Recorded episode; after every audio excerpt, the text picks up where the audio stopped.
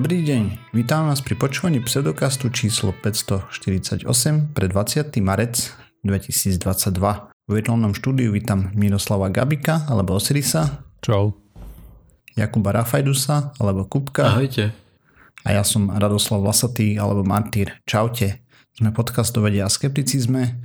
Vede sa nevenujeme profesionálne, takže ak nájdete nejaké nezrovnalosti, nepresnosti, píšte na kontakt zavináč pseudokaz bodka es ká a my sa doplníme, opravíme v jednej z nasledujúcich častí. No dobre, tak máme za sebou ďalší týždeň. Mm. Ako sa vám darilo, chlani? Vieš o tom, že marec je mesiac knihy? Ja som si ešte teraz na to, to uvedomila, to nahrávame v polovici marca. E, otázka, ako sa darilo? Práve som sa vrátil z futbalu. Takže ja som kultúrne vyžitý na najbližšie dva mesiace. Bol si hulákať na tribúne? Práve, že som nebol, lebo ja som fandil hosťom a nebol som v hosťovskom sektore, tak som sa bal, aby sa, ja neviem, škardo na mňa nepozerali, alebo aby ma nezbili, alebo tak. Tak som musel byť ticho, som z- zatínal to zuby. A najhoršie bolo to, vyhrali sme na penalty. A, a to, keď tvoj tým dá gól pri penalte a ty nemôžeš vyskočiť a spraviť to, že eee, gól, tak to bolo úplne hrozné. No, utrapy. Tak, tak, presne tak. Tak mohol si sa pobiť aspoň. Hej. Ja radšej nie. Taká futbalová kultúra, ne? Neviem. Nemám pochopenie pre to. Tak ale snáď aspoň dymovničku jednu si tam hodil, nie? To nie. Kedysi, no, tak... kedysi keď som bol uh, mladý a akčný, tak sa mi raz podarilo prepašovať tie uh, rolky do poklad- tie pokladničné rolky, vieš? Že, že keď sme mm-hmm. dali gól, tak som to hodil a ono sa to, to spraví takého toho hada. Ja, jak konfeta. Áno, áno, taká riadna no. dlhá. Ale tam sa moje uh, chuligánske časy a chuťky skončili. Že si to ani nezapaľoval. Nie, nie, nie. No, na druhej to, strane sa... ani som to neupratoval, ale ani som to nezapaľoval. Dá sa hovoriť o fandení, keď nič nehorí. Nerozbiješ pár držiek minimálne, ne, nejak rozbité hlavy a tak. Takto pozor. Nie si správny fanúšik. Pozor, pozor, hlava rozbitá bola, ale asi nie fanúšikovská. Ale e, náš obranca vyskočil a zrazil sa hlavou a bolo vidno, mm. ako chvíľu ležal na, len tak na trávniku, potom ho museli od, od, nie, neodniesli ho, prešiel po vlastných, ale trvalo to riadne dlho a potom po zápase, keď som ho videl s tou ofačovanou hlavou a si tak iba zdvihol ruky a pozeral sa, že, že či sa mu trasu, či nemá jednu vyššie alebo nižšie, vieš, tak akože sa kontroloval, mm-hmm. vyzeral jak keby mu práve niekto dal riadne po držke, že, že a, asi... Tak on, to môže byť celkom slušný otraz. Áno, mozog, áno, nie? Presne tak. Práve kvôli tomu aj nehral a pochybujem, že aj v ďalšom zápase bude hrať, alebo tak. Myslím si, že... Teda neviem, ale myslím si, že asi budú mať nejaký protokol práve na otraz mozgu. Mm. Človek by no si jo. myslel, že také niečo tam je. Zvyčajne to býva v tých kontaktných športoch. Viem, že aj v hokeji to býva, keď sledujem americký futbal, tam určite to je. Neviem, že či aj v takých menej kontaktných športoch, ako pri tomto našom futbale to je, ale asi mohli by mať dočo. Podľa tých hereckých výkonoch, čo som videl z futbalu, tak to je veľmi kontaktný šport. Dokonca na, na diaľku kontaktný niekedy až. No dobre, poďme sa pozrieť na nejaké novinky zo sveta vedy. A tak, uh, ja mám, uh, som si pripravil takú kratšiu témičku. O, budeme sa baviť o doomscrollingu, čo je vlastne nadmerné sledovanie negatívnych správ. Uh, neviem, ako to ináč preložiť. Uh, v slovenské weby tiež používajú pojem doomscrolling, takže som zostal pri tom. A vieme, že je to nepríjemná vec. Ľudia chronický stres, ktorý to spôsobuje, nemajú práve v obdube. Porozprávame si prečo, ale v princípe za poslednú dobu tu máme COVID pandémiu, klimatickú krízu, komplikujú sa náklady na život, hej, kopec domácnostiam a tak ďalej. Proste, že všetko dražie a tak ďalej. A najnovšie vojna Ruska voči Ukrajine, hej. jedna hnusná agresia jedného totalitárneho režimu. A má to pomerne negatívne dopady v princípe, že keď človek len preklikáva cez tweety, Facebooky a news feedy a podobne, že to nie je veľmi zdravé. Do popredia sa dostáva depresia a úzkosť zvyčajne pri takomto počínaní si a spôsobuje to chronický stres, ktorý zase spôsobuje zníženú imunitu, zvýšenú šancu na rôzne srdcovocievne ochorenia a vyššiu šancu na rakovinu napríklad aj. Samozrejme pozorujeme zníženú produkciu serotoninu, čo je v princípe hormón šťastia. Len tajmým chodom znižiť produkciu serotoninu dokázali v štúdiách už iba tým, že púšťali ľuďom smutnú hudbu. Hej. Takže keď človek číta to, čo sa deje v poslednej dobe, tak smutná hudba je oproti tomu nič, mám pocit. A po dlhšom čase, keď sme vystavovaní takýmto veciam, sa znižuje doba pozornosti a pozornosť všeobecne. A to zase môže navodzovať ďalšie pocity úzkosti, keď človek napríklad nezvládna denné rutiny, ktoré sú potrebné napríklad pre život, ako v úlohy v práci, škole, na skúšky, príprava a tak ďalej. Hej. Potom robili ešte nejaké ďalšie štúdíky ľudia, napríklad, ktorí mali zapnuté pušovanie správ, napríklad rôzne spravodárske aplikácie a podobne. A dokončili rôzne testy výrazne pomalšie a s horším výsledkom ako tí, čo toto nemali. Že dostávali upozornenia, aj keď sa niečo stalo. Hej. Tak neviem, máš napríklad subscribenutý nejaký denník alebo dačo, hej, a oni teraz idú tým naratívom, lebo proste... Ja som len chcel zrejmiť, čo znamená pušovanie správ, keby... Ah, ok, hej, dobre, ďakujem. Mne to absolútne, mi to nenapadlo, že to treba prekladať. Ja sa niekedy Takedy. zamyslím, či by moja mama tomu rozumela. Hmm. Mm. Hej, rozumiem.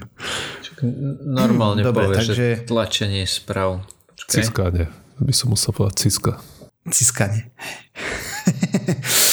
Á, okej, okay, dobre. Dobre, tiež môžu trpieť sociálne väzby, teda v princípe žiadne pozitíva z toho nevyplývajú, aspoň sa nenašli.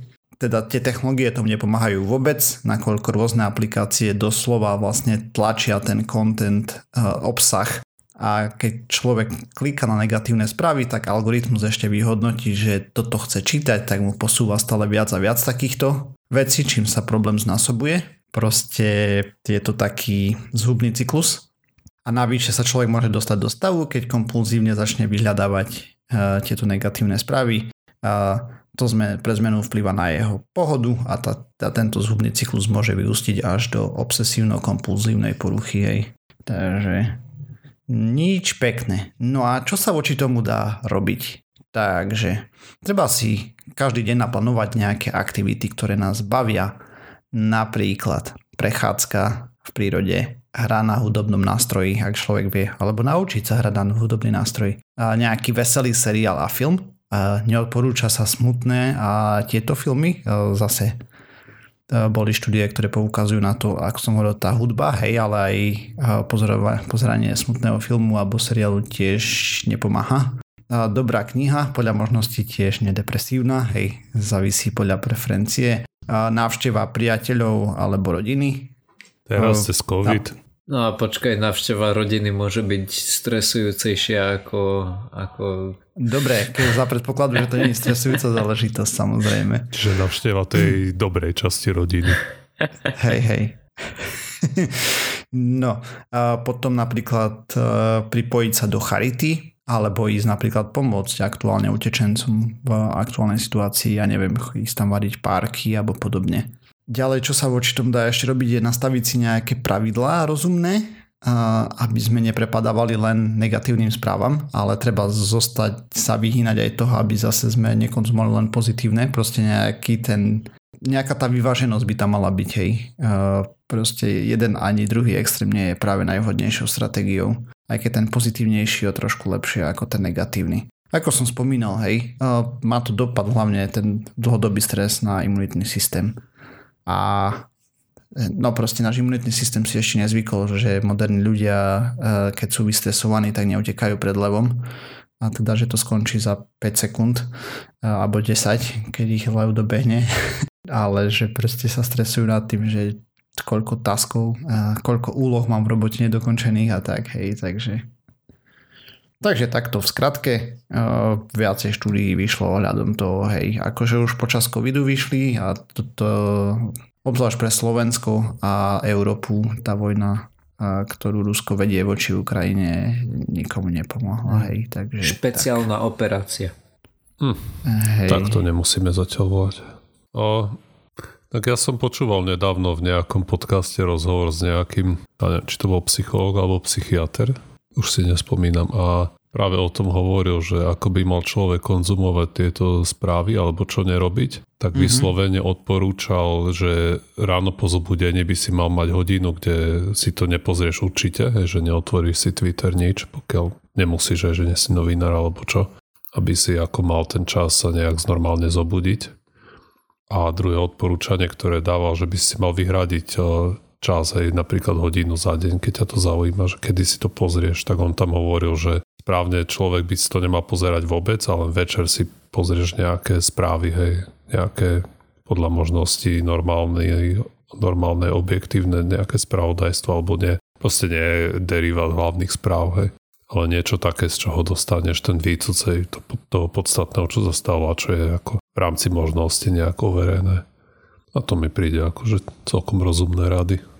Mm-hmm. Hej, samozrejme, určite. Akurát, že to nikto v dnešnej dobe takto nerobí, mám no, taký pocit. Ja, ja to nerobím tak určite, ale toto s tým, že ráno si to nepozerám, to, to som začal robiť od toho podcastu, lebo zvyčajne, keď to vypuklo, tak akurát nejakam som si hneď otvoril nejaké kanály aj správové mm. a som čítal a takto mm. som prestal robiť aj. Mm. Takže si to preletím prvýkrát až cez nejaké nudné meetingy ranné. Ja som si celkom nie že zvykol, ale vylúčil som zo svojho dňa dobré ráno zo smečka, pretože som vedel, že, že nie, nechcem počúvať o tom.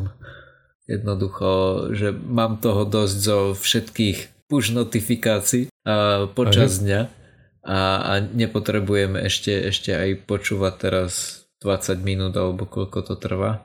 Tak jednoducho som si povedal, že, že radšej nie.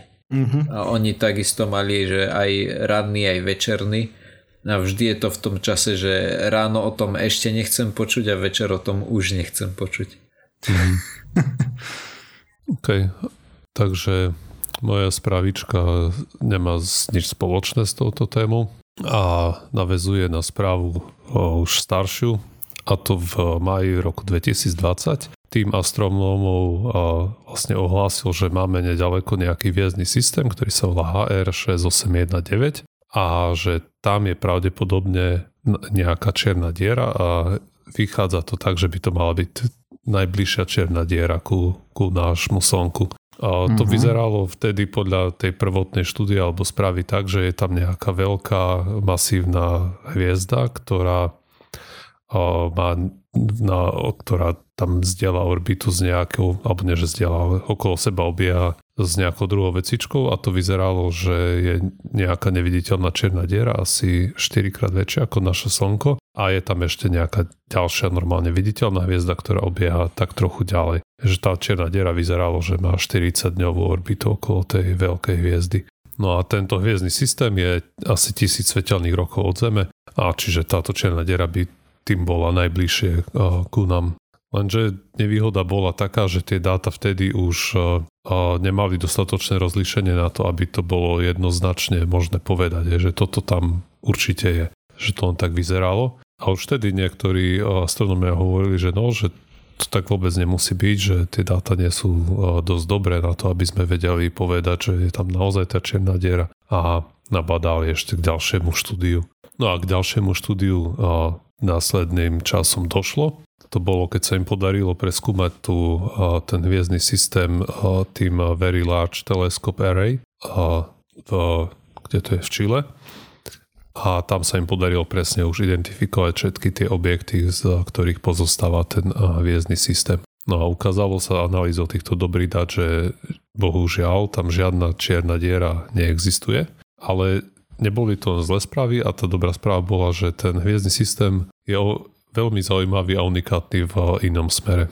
Takže samozrejme nejaké binárne hviezdne systémy poznáme a poznáme aj také, kde tá hviezda jedna vlastne vysáva aj tú hmotu z menšej hviezdy. Mm-hmm. Niektoré tam vidíme, kde to práve to prebieha to vysávanie, potom poznáme hviezdne systémy, kde to už prebehlo, že tam je len tá veľká hviezda a potom nejaké a, scipnuté jadro aj, a, tej menšej hviezdy. Po prípade toto... neutronová hviezda tam je napríklad. No môže byť, hej, ale nemusí to byť. Môže týmto procesom vzniknúť, alebo čierna diera. Hej, všeličo. Všetko no. možné sa z toho dá dostať.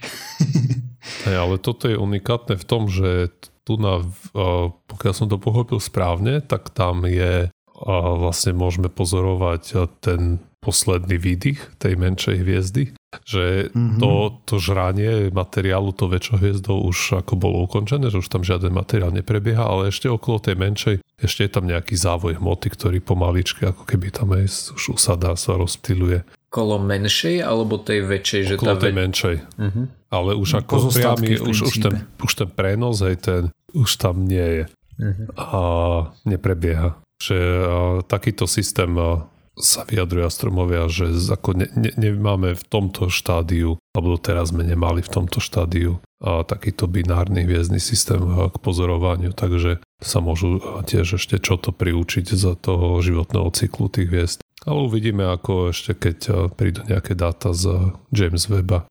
Ja som vyrozumel, že akurát nejaký pokrok tam teraz posled nastal. Som len videl, že kto si dával na Discord tie obrázky o, o, a, z Webba. Po, postupne e, zaostrujú tie zrkadlá e, do jedného bodu. Hej. Teraz sú momentálne v tom jemnom zaostrovaní. Mm-hmm. Čiže jemné pohyby už iba teraz doladzujú. Ako ide im to dobre zatiaľ, hej, takže zatiaľ to vyzerá sľubne. Aha, to je asi v zásade všetko. Tiež som mal len kratšiu správu. OK. A ja chcem rozprávať o niečom, čo by bolo blízke veľmi mojej manželke, lebo ona je z Prievidze a budeme sa rozprávať o mravcoch. Sorry. Ešte raz. Že či sa budeme rozprávať o dierach. Nie, nie, o, o mravcoch. Vlastne kotia, množia. A, ja... A čo to má spoločné s Prievidzou? No, umelé... Lebo poznám tú pesničku, je, že najväčšia ano. Diera je Prievidza. Áno. Ale z... no. najväčšie mravce sú z Prievidze, takú pesničku nepoznám. Nie, nie, už zosnulý majstro Meliško bol z Prievidze. A mal, ja som len nespravil ano, zadosť ano. Tým, tým hrdelným výkrikom, ktorý som sa pokúsil spraviť. Hej, ale... možno nemôžeme použiť úplne slovník, ktorý by mi umožnil ľahšiu asociáciu. Hej. Dobre, to je, to je jedno.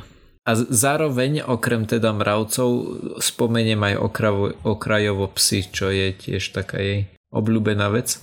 No ale teda chcem rozprávať o tom, že výskumníci v tomto prvotnom výskume vycvičili mravce na to, aby dokázali podľa čuchu rozoznať rakovinové tkaniva. Hej, to znamená, že teraz na to dokážeme použiť psi, že pes príde, oňucha ťa a povie, že máš rakovinu. A takto by sme teoreticky vedeli použiť mravce. Ostáva len dúfať, že nebudú hľadať rakovinu hrubého čreva. Tak. Dobre. Uh... Netreba si všetko hneď predstavovať. Áno, áno. Uh, ako prebiehalo, uh, prebiehalo celé toto trénovanie? Bolo to rozdelené do dvoch fáz. Prvá fáza bol conditioning, je nejaké podmieňovanie, a druhá fáza bolo potom testovanie. Celé sa to odohrávalo v takom, môžeme to nazvať, že miska alebo tanierik, ktorý mal asi pätnásť centimetrov, ak si správne spomínam. A na jednom konci toho tanierika bola trubička, ktorá bola prázdna, ako kontrolná, a v tej druhej uh, bola tá, tá vzorka nejakého tkaniva. Oni teda používali, ak si spra- uh, oni používali vzorku igrov pomočka jedna a to bola uh, rak- rakovina vaječníkov. Oni používali teda vzorku uh, rakoviny vaječníkov. No a v prípade, že mravec určil správnu vzorku, tak dostal odmenu, nejakú cukrovú vodu alebo niečo také.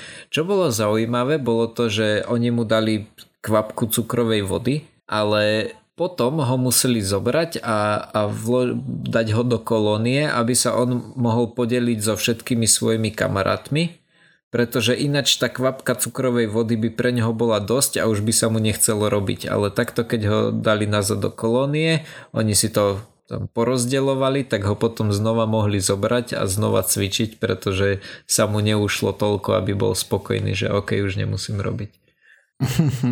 No ale teda v prípade, že určil správne, dostal cukrovú vodu, vybavené. Toto spravili, myslím, trikrát a potom dvakrát bol, bol otestovaný, kedy zase v takejto miske v jednej diere bol, bola správna, um, správna vzorka, v druhej diere bola nejaká kontrolná vzorka, čiže už tam bola vzorka, už nebola prázdna a pridali potom ešte ďalšie dve diery, ktoré boli prázdne. No a sledovali, že, že akým spôsobom sa, sa im darí to určovať. A nielen, že sa im to darilo určovať, ale zároveň sa im darilo aj znižovať časy, za aké to určili. To znamená, že keď sa učili napríklad, tak pri tom prvom teste mali čas okolo štyridsať sekúnd a pri tom treťom už to bolo pod dvadsať. Takisto keď ich učili potom v ďalšom kole porovnávať, že rakovinové tkanivo versus zdravé bunky, zás im to potom klesalo a posledný Posledný test bol potom, že rakovinové versus iné rakovinové, aj tamto dokázalo klesať ten čas, že sa stále zlepšovali. Otázka znie, že prečo to vlastne robili, keď už máme tých psov. No a oni tvrdia, že je to kvôli tomu, že vycvičiť psa trvá zvyčajne niečo okolo roku, že asi dvanásť mesiacov, zatiaľ čo im sa podarilo vycvičiť tých týchto mravcov asi za pol hodiny. S tým, že nikde... Ale sa mravec má kratšiu životnosť, ne? Áno, ale tak keď si dokážeš, že, že si povieš, že OK, dneska ideme kontrolovať, tak prídeš ráno, o deviatej sa blikneš v robote, o desiatej už máš vycvičenú novú várku mravcov, tak potom kebyže ich aj večer zahodíš, tak v zásade, že aj keby si ich používal, akože sú disposable, že sú jednorázové. Nahraditeľné. Áno. Tak v zásade to asi nemusí ťa až tak zaujímať. Ďalšia vec je tá, že je relatívne lacné ich chovať, hej, že občas im dáš cukrovú vodu a, a v zásade to im stačí a, a máš ich prakticky nekonečné množstvo, hej, keď si ich necháš namnožiť v týchto kolóniách. Mm. Nevšimol som si, že by tu boli nejaké úplne presné dáta, že na koľko percent boli úspešní, ale tvrdia, že boli úspešní rovnako ako psi, ktoré, ktoré sú v týchto, v týchto testoch a tie majú úspešnosť až okolo deväťdesiat percent, takže to by malo byť v pohode. Hej. Hovorím, je celkom nevýhoda jednak to, že pes dokáže skontrolovať živého človeka, že normálne by som k nemu prišiel a on ma ovonia. Mm-hmm. Tuto s mravcami to testovali zatiaľ nie na mŕtvych ľuďoch, ale na, na nejakom tom uh, kuse.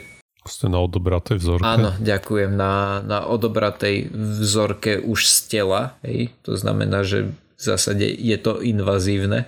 A ďalšia vec je tá, no. že, že psa dokážeš vycvičiť na niekoľko druhov rakoviny. Napríklad teraz ich testovali iba na jednu, respektíve dve.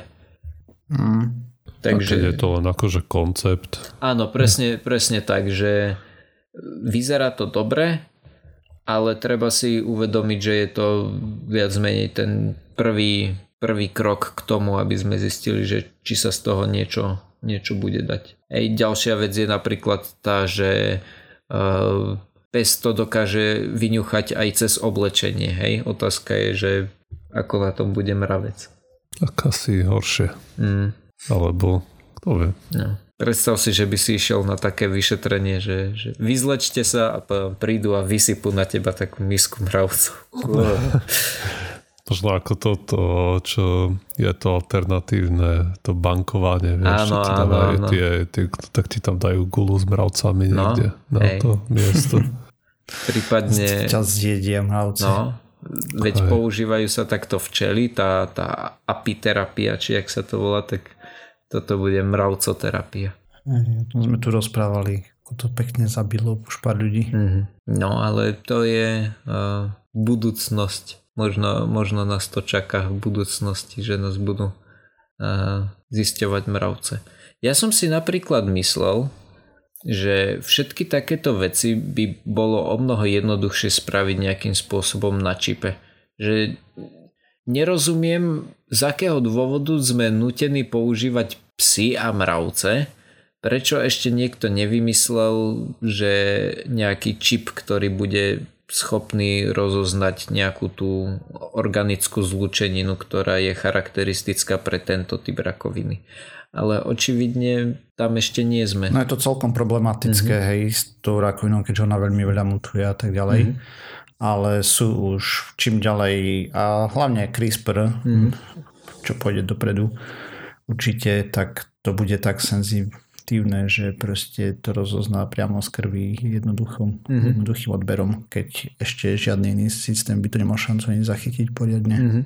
Tak, ale to je zatiaľ hudba budúcnosti. No, nejaké testy boli robené na myšiach a tak. A, no, jasné, ale je to krajšia hudba ako táto mravcová. Radšej si nechám odobrať krv.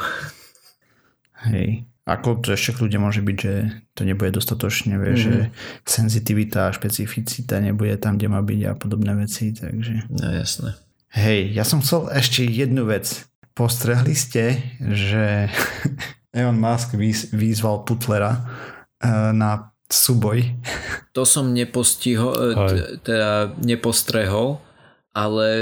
Ja som si práve uvedomil, že sme asi nerozprávali o tom, že uh, alebo rozprávali o tom, že hlavné správy už sú u nás zablokované. Myslím, že o tom sme už rozprávali. Dobre, prepač. Neviem. Elon Musk vyzval neviem. Putina. Na čo? Putlera, hej. Uh, a ten, neviem, kto tam uda čo odpísal, že je to Elona, či čo, akože dievča. Tak si zmenil nick.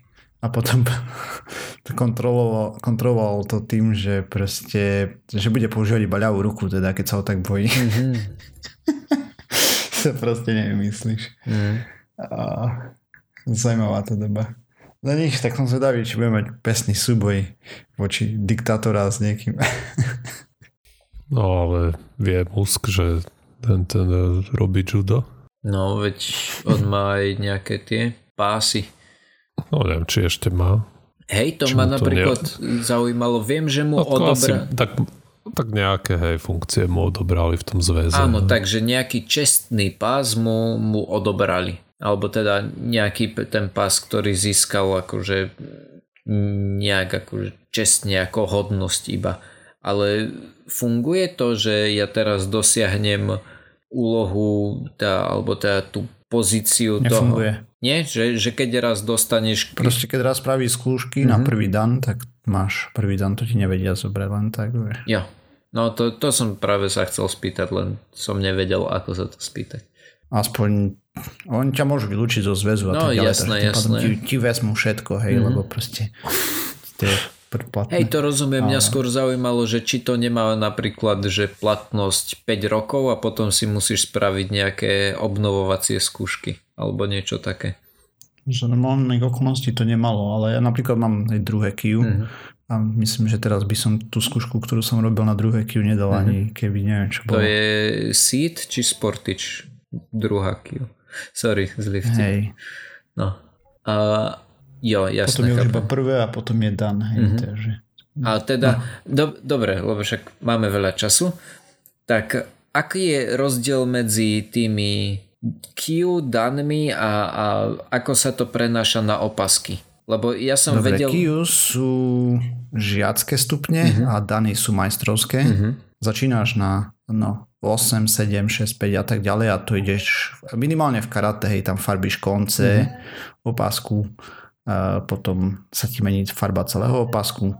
Druhé Q je hnedý opasok, prvé uh-huh. je v princípe už čierny a, a potom už tie dany tam sú nejaké, ani neviem... Aha, čiže ty nejaké... máš viaceré stupne jedného opasku, hej? Že si ho tak farbíš... Na začiatku to začína, že máš biely, hej, mm-hmm. to je nula. Potom máš biely so žltými koncami, žltý, žltý s oranžovými, oranžový. Mm-hmm. Oranžový so zelenými, myslím. Potom ide modrý mm-hmm. a potom je hnedý. Tak daj, už ani nepamätám. To ja. Akože strašne dávno no, to bolo. No jasné.